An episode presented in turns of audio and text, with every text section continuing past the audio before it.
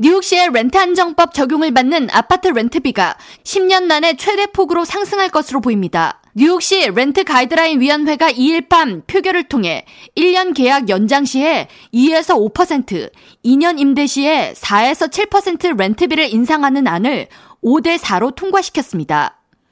이날 시청 인근의 렌트 안정 가이드라인 위원회 표결장에는 수십 명의 뉴욕시 아파트 세입자들이 모여 지속적으로 상승하는 물가를 감당할 여력이 되지 않는다면서 렌트비 동결을 요구했습니다.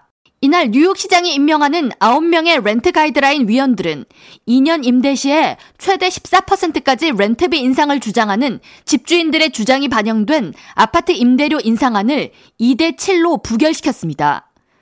에릭 아담스 시장은 성명을 통해 물가 상승으로 집주인들의 부담이 커진 것은 인정하지만 7%의 렌트비 인상은 세입자들이 감당하기에 지나치게 높은 금액이라고 우려를 표하면서 다음 달 진행할 최종 표결에 인상한 조정을 고려하라고 덧붙였습니다. 집주인들은 재산세와 건물 유지 비용 등에 대한 부담이 만만치 않다면서 더 많은 임대료 상승이 필요하다고 말합니다.